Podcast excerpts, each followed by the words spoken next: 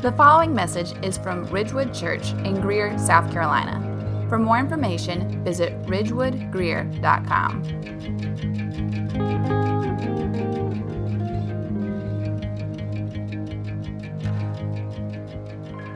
Now, something that I've shared with the church family before is that in my early middle school, kind of early high school years, I was very much in the punk rock ska scene.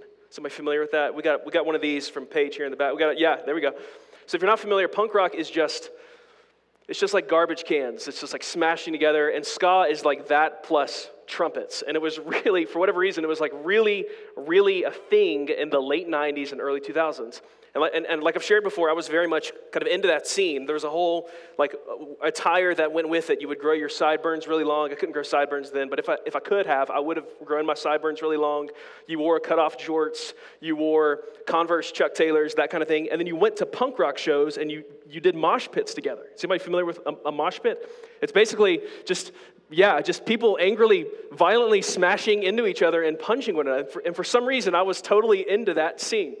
Now, about seven years ago, uh, a couple of my buddies from that time in life, a guy named John and a guy named Travis, they reach out to me and they say, Hey, I know we're like, you know, right at 30. You know, I, I know that our bodies, you know, as we just said, are like breaking down and expiring.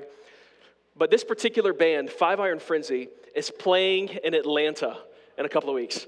And so you better believe that my wife bought me Five Iron Frenzy tickets to go see Five Iron Frenzy performed in Atlanta just a handful of years ago. And I remember as we were rolling into this concert, we were driving in. It, the concert started at 9 p.m., so we're like already like, come on, how long is this thing going to actually be? we, we, we get to the concert, and one of the best parts is like you look at the parking lot, and what used to be you know broken down Honda Accords, it's now full of Honda Odysseys that like fill the parking lot, right? A bunch of minivans. We get into the, we get into the, the concert venue, and Five Iron Frenzy is like dun, dun, dun, dun, dun, doing their thing, and there's people moshing. But this time, instead of like a normal mosh pit, it's like five, ten seconds, then everybody kind of collectively agrees to get their breath. and then they start moshing once again. And when, when I got in there, I was like, I'm too old for this, and so I was kind of standing at the back. And then as the show went on, I kind of made my way forward, show went on, I made, made my way forward. By the end of the night, I'm like head to toe, just dripping with sweat, going nuts with my friends John and Travis.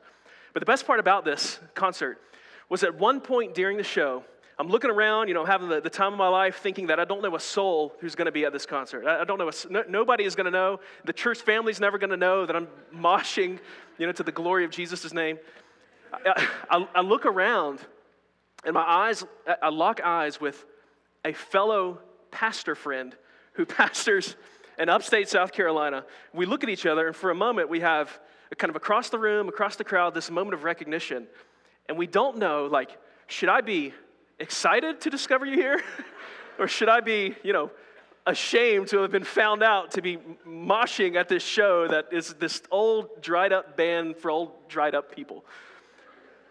In that moment, what we had was this kind of touch point, this mutual recognition, this mutual realization, we might say, that, that he and I were at the same place in the same boat. And since that day, actually, we kind of developed a little bit of a bond, kind of based on the fact that we discovered that we both were in that scene, you know, in the early 2000s. It's been something that even when we see each other now, we talk about, hey, did you hear they're coming out with a new album? I can't believe they're still alive and they're still making music, but yes, they're still doing it. There is power in mutual recognition. And actually, what we're going to see in our passage today, as the gospel advances, as the gospel extends beyond the boundaries of just the Jewish nation and gets out of Jerusalem and begins to take root in places like Judea and Samaria and in Caesarea, what we'll see today is we have this moment of two characters who come from completely different worlds, who should have absolutely nothing in common, find themselves locking eyes and recognizing each other mutually as brothers, both belonging to Jesus. Now, the book of Acts, we've said, is a book that's all about advance. It's about God creating and commissioning a people by his Spirit who go about making Jesus known. In Acts chapter 1, it opens just weeks after Jesus' death, burial, and resurrection. There, Jesus promises that the Holy Spirit is going to come out of heaven and it's going to empower his people to go spread the gospel amongst the nations. In Acts chapter 2, that's exactly what takes place. The Spirit descends from heaven, it settles on God's people. They begin speaking in tongues and doing miraculous things, and the gospel goes out with them. In Acts 3 through 7, we've seen the advance of the church over and through and under and beyond every obstacle in the early days in Jerusalem. Then in Acts chapter 8 and 10, we see that the gospel is expanding into the surrounding regions. And the passage today is the third of three key encounters, again, where we see two individuals realizing that they have a mutual brotherhood in Christ. Let's look in Acts chapter 10, starting in verse 1.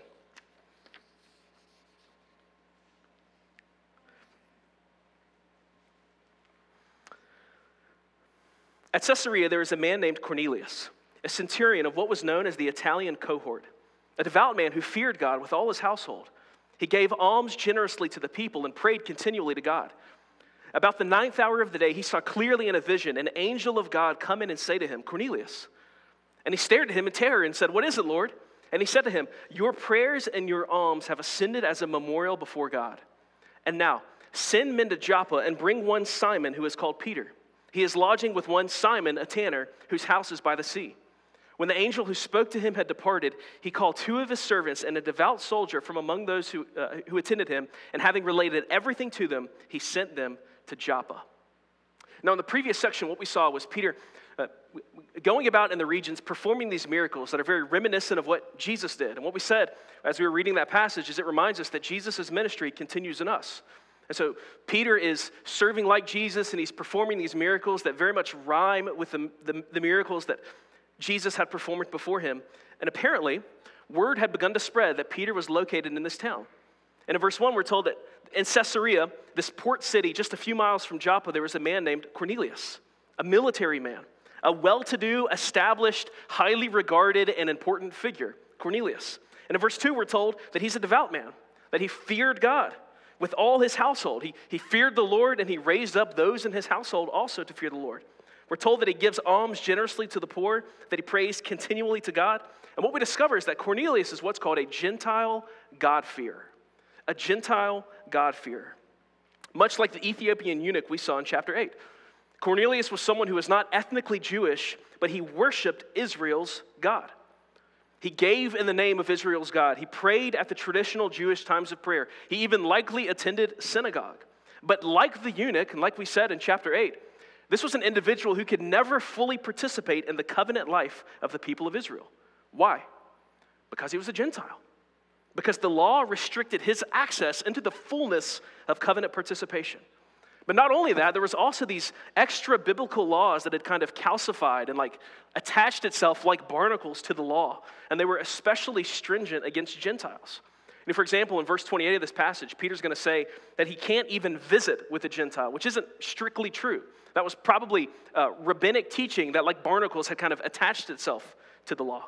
So Cornelius is this devout man. He's, a, he's, a, he's one who fears Israel's God. And then Israel's God appears to him in the form of an angel and says, Call for a man called Peter. Verse 9. The next day, as they were on their journey and approaching the city, so Cornelius's folks are on their journey, they're making their way to the city to go find Peter. Peter went up on the housetop about the sixth hour to pray. And Peter became hungry and he wanted something to eat. But while they were preparing it, he fell into a trance, and he saw the heavens opened and something like a great sheet descending, being let down by its four corners upon the earth. In it were all kinds of animals and reptiles and birds of the air. And there came a voice to him Rise, Peter, kill and eat. But Peter said, By no means, Lord, for I have never eaten anything that is common or unclean. And the voice came to him again a second time God, uh, What God has made clean, do not call common. This happened three times, and the thing was taken up at heaven at once. How many of you are not originally from the state of South Carolina? Okay, that's a fair amount of you. Right, the rest of you, if you are from the state of South Carolina, raise your hand. All right, so we have a task before us, friends. In our midst, we have people who come from inferior barbecue states.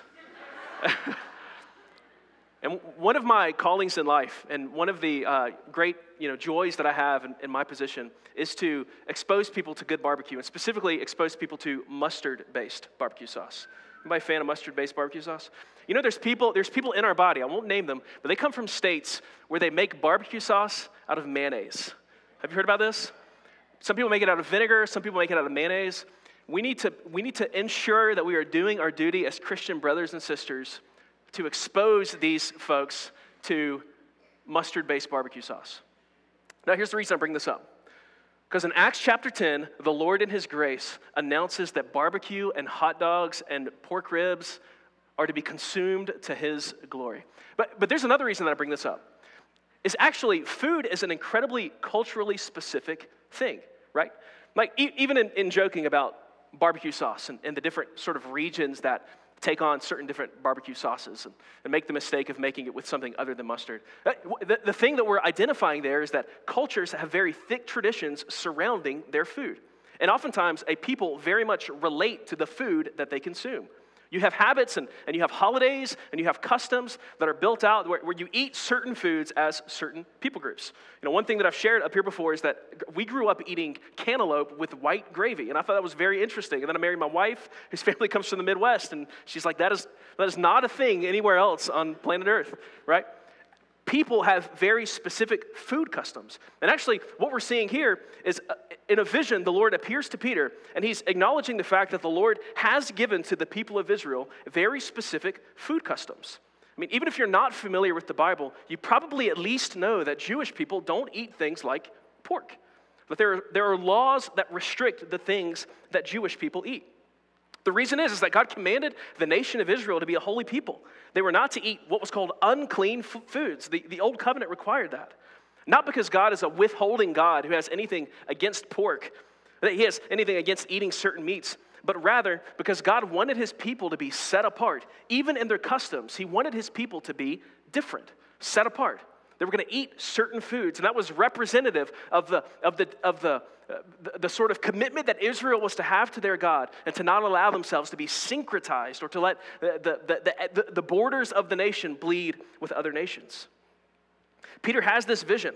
It says that the sheet descends, like by its four corners, something like a sheet descends, and on that sheet, we're told that there are all kinds of animals and reptiles and birds of the air. And there's a voice of the Lord who says to Peter, Kill and eat. It's interesting that Peter says Lord here. It's that he's probably recognizing the voice of Jesus speaking to him. And when he sees this vision, he actually responds how? By saying, No, I, I mean, I'm, I'm a faithful Jew. I have always observed these customs. I can't do this. I can't eat these unclean things. In fact, he says, I've never eaten anything common or unclean. Again, unclean food was, was impermissible for Jews. And one, one uh, commentator, as I was reading this week made the point that this created real social problems when it came to the relationship between Jews and Gentiles. It limited the menu that the Jews could eat from, but it also limited how the food could be prepared. And so things like table fellowship, you know, such a rich opportunity for meeting people, was inhibited by these food laws. So the Lord appears to Peter and says, Kill and eat. And the passage tells us here in the next verse that Peter is left absolutely perplexed as to the meaning of what's taken place. Look at verse 17. Now, while Peter was inwardly perplexed as to what the vision uh, he had seen might mean, behold, the men who were sent by Cornelius, having made inquiry for Simon's house, stood at the gate and called out to ask whether Simon, who was called Peter, was lodging there. So Peter sees the vision and he doesn't understand what the vision is intended to mean. He probably thinks about Jesus' teaching on the law. He probably remembers in Matthew chapter 5 when Jesus says, I have come not to abolish the law, but to fulfill the law. Maybe Peter's beginning to piece together that the new covenant comes to, to fulfill and, and, and, in a way supplant the old covenant. Maybe Peter's beginning to put these pieces together, but we're told that he's inwardly perplexed. One thing that I have always loved about Peter, and this is as we study the Gospel of Matthew, this is something that we observed, was that Peter was a bit of a disciple who was always on his way. He was very much an, an incomplete project, we might say. Peter, What's great about Peter is he is the founder of the church in many respects. He, he's the one who leads the early apostles, and yet we're told that Peter is a disciple who is often growing and becoming and growing and becoming.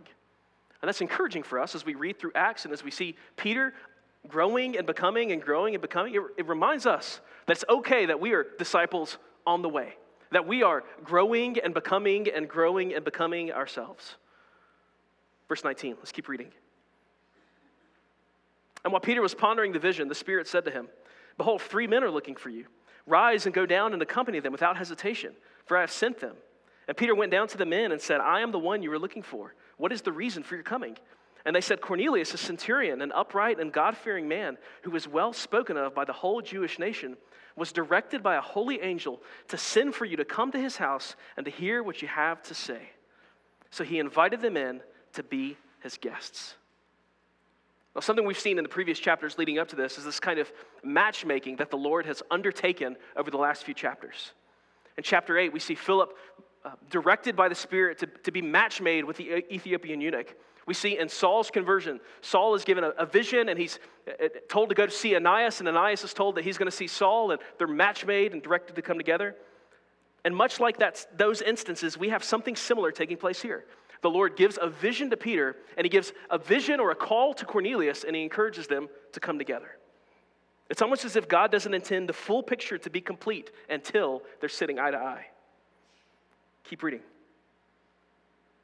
The next day, Peter rose and went away with them, and some of his brothers from Joppa accompanied them. And on the following day, they entered Caesarea. Cornelius was expecting them and had called them together, his relatives and close friends. When Peter entered, Cornelius met him and fell down on his feet and worshiped him. But Peter lifted him up, saying, Stand up, I too am a man. And as he walked with him, he went in and found many persons that, are, that were gathered there. So Peter takes some of his brothers. He arrives at Cornelius' house. Cornelius is expectant. We're told that he's gathered relatives and close friends in verse 27. Cornelius is very expectant. You know, what's, what's Peter going to say? What's the, the Lord told me to call Peter. Peter's here. You know, what's going to happen? Verse 28. And Peter, having had a revelation, he said to them, You yourselves know how unlawful it is for a Jew to associate with or to visit anyone of other nation. But watch this. But God has shown me that I should not call any person common or unclean. God has shown me that I should not call any person common or unclean. Peter begins to piece together what the meaning of his vision was. That it wasn't about food strictly, though it was about food in one sense. The vision was about people. I should not call any person common or unclean. Verse 29. So when I was sent for, I came without objection. I asked then why you sent for me. Verse 30. Cornelius said, Four days ago, about this hour, I was praying in my house at the ninth hour, and behold, a man stood before me in bright clothing and said, Cornelius, your prayer has been heard, and your alms have been remembered before God. Send therefore to Joppa and ask for Simon, who is called Peter. He is lodging in the house of Simon a tanner by the sea. So I sent for you at once, and you have been kind enough to come. Now, therefore, we are all here in the presence of God to hear all that you have been commanded by the Lord. here's Peter's response to that, verse 34. So Peter opened his mouth and said, Truly, truly, I understand that God shows no partiality.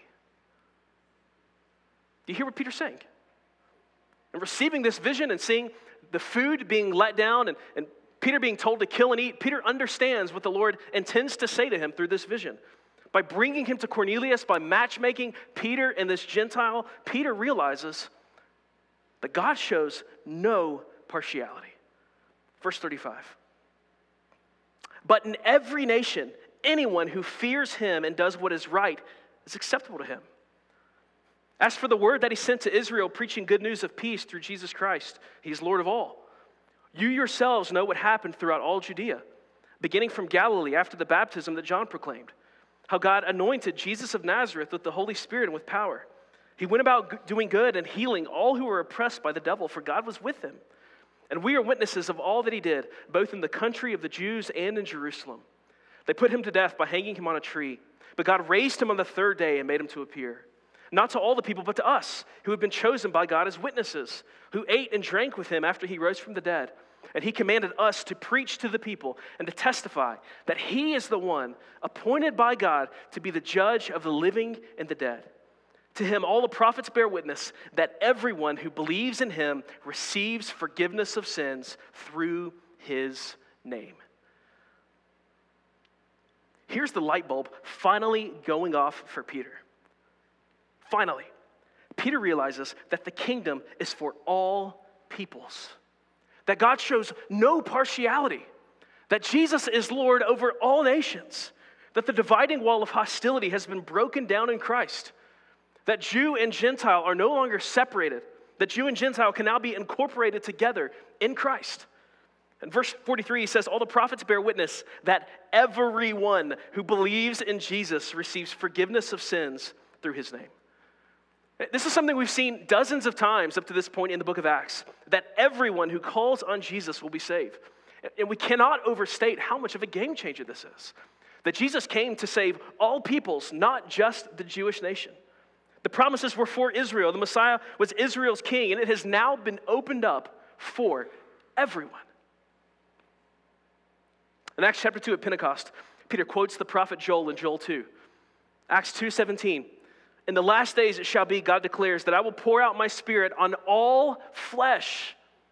All people, regardless of your color or your ethnicity or your, your social status or your background, regardless of your religious past previous to this, all people can receive the Spirit. In verse 21, it shall come to pass that everyone who calls upon the name of the Lord shall be saved. All people can now pronounce Jesus to be Lord of their lives. And Peter says God shows no partiality. This I was thinking about this week. That is, on the one hand, incredibly comforting and incredibly discomforting. That God shows no partiality. It's very unsettling when you think about it. Because it's unsettling because it means that none of us have any inherent advantages over anybody else when it comes to our stance before God and our status before God. It's like you might be really well respected in your community. You might be really, really wealthy. You might be the most likable person in the world. But that has zero bearing on your stance before God. That's discomforting. But it's also really comforting because that means no one has any inherent advantages when it concerns their status before God. Not even the Jews, Peter realizes.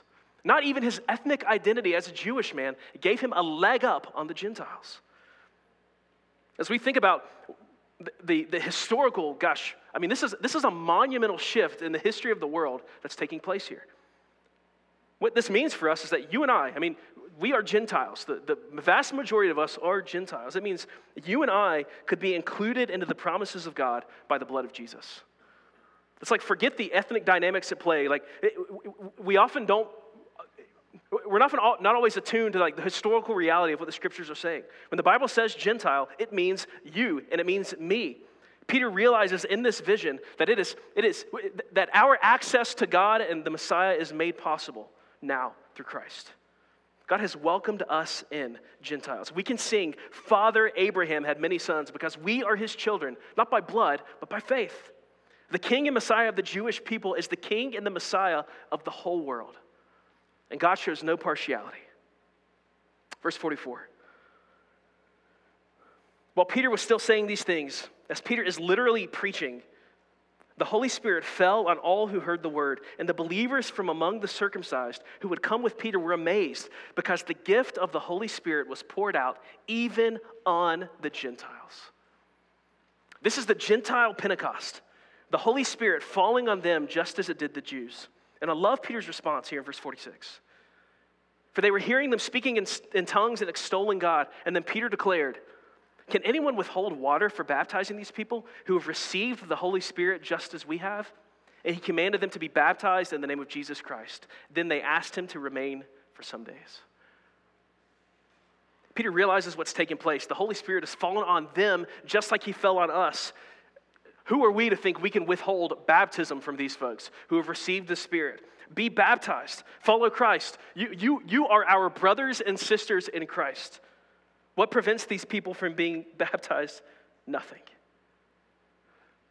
This is such a, a great passage to me. I mean, one of the things that's so striking to me, one commentator pointed this out, is how the Lord could have given Peter the fullness of the vision day one. It's like when Peter's napping on the roof when his lunch is being prepared and he falls into the trance, God could have given him the whole picture right there, just delivered it on a platter. He could have done the same thing for Cornelius, just made it really clear. Here's the message Jesus is your Messiah too. But that's not what God chooses to do. What God chooses to do is to give Peter 50% of the vision and Cornelius 50% of the vision and to bring them together. Why? So that they could look each other in the eye and have a mutual recognition that you belong to Christ and that I belong to Christ. And we are brothers because God shows no partiality. The passage is about Peter and Cornelius realizing that in Christ they are brothers. They have every reason to be at odds, every reason different customs and cultural barriers, different lives altogether. Cornelius was wealthy, he was a highly regarded Roman leader. Who was he to listen to a peasant fisherman? Peter was an apostle, a devout, lifelong Jew. Why go to this Gentile Roman soldier? I mean, a Roman soldier was a symbol of everything that the Jews hated. But here's what's incredibly clear God has brought them together, and the way God does it is by graciously nudging them together into a kind of mutual recognition as one, of one another as brother. I love this detail in verse 48. Verse 28, Peter says, You yourselves know how unlawful it is for a Jew to associate with or to visit anyone of another nation. And then in verse 48, then they asked Peter to remain for some days, and he did. God has brought them together. And the way God has done it is by graciously nudging them into mutual recognition as brother. Isn't this exactly what's true of us every time we come together to worship Jesus as a church family. You know, one of the things that we're often asked about is the order of our worship service. You know, maybe you come from a more liturgical tradition, or, or maybe you don't. And maybe you've had questions about why we do a call to worship and a confession of sin, assurance of pardon, and then a welcome of your neighbor. And the reason is, is because God shows no partiality. We, as we come in here to gather together, we read a scripture that invites everyone with ears to hear, come worship God. We, call, we, we all come on the same level playing field. God is the one who calls us. We have no advantages here. Each of us needs to confess our sin. We have no advantages here. Each of us is, a, is in need of forgiveness and, and carry sins into this room that need to be forgiven by the blood of Jesus. We receive an assurance of pardon and we remind ourselves that each of us, there's, there's no advantages here, that each of us are forgiven in Christ, that each of us required Jesus' execution, that we are forgiven by the blood of Jesus. And then, after we receive an assurance of pardon, what do we do Sunday after Sunday after Sunday? We look around the room and we acknowledge one another as brother and sister in Christ. It is a built in, weekly, mutual recognition that we belong together in Christ. We look across the room and our eyes lock eyes with somebody and we remember that is my brother or that, that is my sister, not by flesh, but by the blood of Jesus. They've been given the Spirit just like me. They've been forgiven just like me. They've been baptized just like me.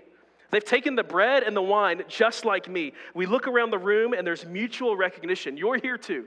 I'm here. We're here together as brothers and sisters who belong together in Christ. It's so much better than just a niche interest like punk rock or ska. We look across the room and we find one another in the Lord Jesus. God shows no partiality. And that's actually the foundation of our ability to extend hospitality. God's non partiality is the foundation of our mutual welcome. As a church, we say that our values are that, that we're simple, we're rooted, and we're personal. What we mean by that is we want to be a church that's simple. We just want to be, uh, we, are not flashy, we're not, we're not going to do the, the big kind of grand, flashy things. We're a church that's going to be straightforward and it's going to be about worshiping the Lord and loving our neighbors. We just want to be a simple church. We're a church that's rooted. We want to have a sense of place. Like we, we want to be serious about where God has put us as a church family. But we also want to be a church that's personal. We want to take every person seriously. We, we want to recognize that we have kinship in Christ. That's for real, that the, the Lord has given each of us to each of us as a church family. And one of the things that I'm most proud of about our church is there is a kind of freaky commitment to one another. It's fantastic. Now, one of the things that people always talk about is how incredibly uh, rich the community is here at Ridgewood Church. But a question specific to this moment in the life of our church as we think about that is this Will the building change any of that? Our commitment to one another, will the building change our culture and our value as a church family to be personal? Will the building wall us off? Will it make us ingrown? Will the building have an insulating and isolating effect? Will we be distant and standoffish? Will, will we be concerned more with maintaining the space and being prim and proper? Or will these four walls make us more of who we are? Will it amplify our kinship? Will it amplify our hospitality? Will it amplify our willingness to embrace newcomers? It's my prayer that, just as Peter says in this passage, that God shows no partiality, that God's non partiality would motivate our hospitality, that it would be the foundation of our welcome for any and all who walk through our doors. And for me, as I was reading Peter's words here in Acts 10, I could not help but think of James chapter 2, where James seems to acknowledge that God shows no partiality to us, and that has an effect on our actions. Just hear these words from James chapter 2, writing a few years after the book of Acts. He says, My brothers, show no partiality as you hold the faith in our Lord Jesus Christ. My brothers, show no partiality as you hold the faith in our Lord Jesus Christ, the Lord of glory. For if a man wearing a gold ring and fine clothing comes into your assembly, and a poor man in shabby clothing also comes in, if you pay attention to the one who wears the fine clothing and say, You sit here in the good place, while you say to the poor man, You stand over there, or sit down at my feet, have you not then made distinctions among yourselves and become judges with evil thoughts? Listen, my beloved brothers, has not God chosen those who are poor in the world to be rich in faith and heirs of the kingdom, which he has promised to those who love him? But you have dishonored the poor man. Are not the rich the ones who oppress you and the ones who drag and the ones who drag you into court? Are they not the ones who blaspheme the honorable name by which you were called? If you really fulfill the royal law according to Scripture, you shall love your neighbor as yourself. But if you show partiality, you are committing sin and are convicted by the law as transgressors. God shows no partiality. He welcomes us. He welcomes you. He welcomes me when we were not deserving of welcome. And the question is will that have a downstream effect on us? Will it do the same thing for us? Will this building be an occasion for us to do, to do more of the same, to extend a hand of welcome without partiality? Here's how I want to encourage us to respond in the next few moments. Every Sunday, we have a time in our service after the sermon where we just kind of pause and reflect for a moment. And here's the things that I want you reflecting on three things. First, if you're here this morning and you are harboring any kind of resentment or bitterness towards a brother or sister here, what I would say that this passage commands of you is a mutual recognition that she's a sister or he's a brother just as much as you are. And that mutual recognition, like what's seen in this passage, ask God to squash that bitterness and to provide reconciliation between you and that individual. Here's the second way I'd ask you to, to pray and to think. Would you ask God to create in you a deep, deep humility from your salvation in Christ?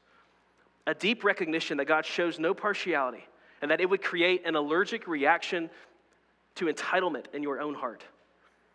And pray for our church to be that way a church humbled by the gospel.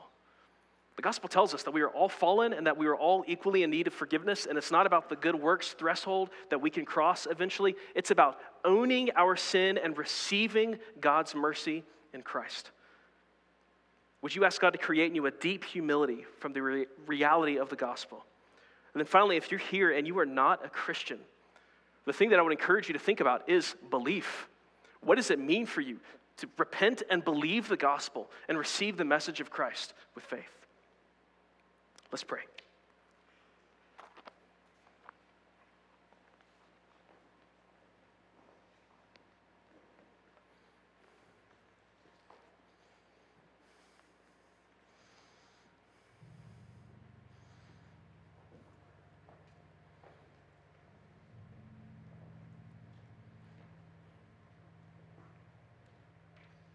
Lord Jesus, we come to you on the basis of your work for us. We do not stand before you on any work of our own. All of our efforts, all of our, all of our righteousness, all of our good deeds are burned up before you. And we do pray that you would create in us a deep humility, an awareness that I am the chief of sinners, that is, is that my sin required Christ's death for me as much as anyone's sin. Would you discomfort us from the, the truth of your non partiality? Would you unsettle us and shake us out of our over familiarity with the gospel and with your word? Would you discomfort us then to comfort us, to remind us that you are a God of grace and you are a God of great mercy, whose mercy triumphs over his judgment? And then, God, would you make us a people who are non partial, that we're indiscriminate in our hospitality. We pray that this church building would, these four walls, would, that, that it would indeed make, it, make what we've said and, and, and what we've been over these last few years as a church, we pray that it would make it more true of us. That we would be more hospitable and more welcoming. And that we would, would love one another more and, and with more intensity, and that we would outdo one another in showing honor and love. And then, God, I pray for anyone who's in our midst who is drug here this morning maybe through gritted teeth. And we pray that something about the fellowship here, the things that we've sung, the things that we've read, God, we pray that your spirit would use that and that would open their eyes to belief.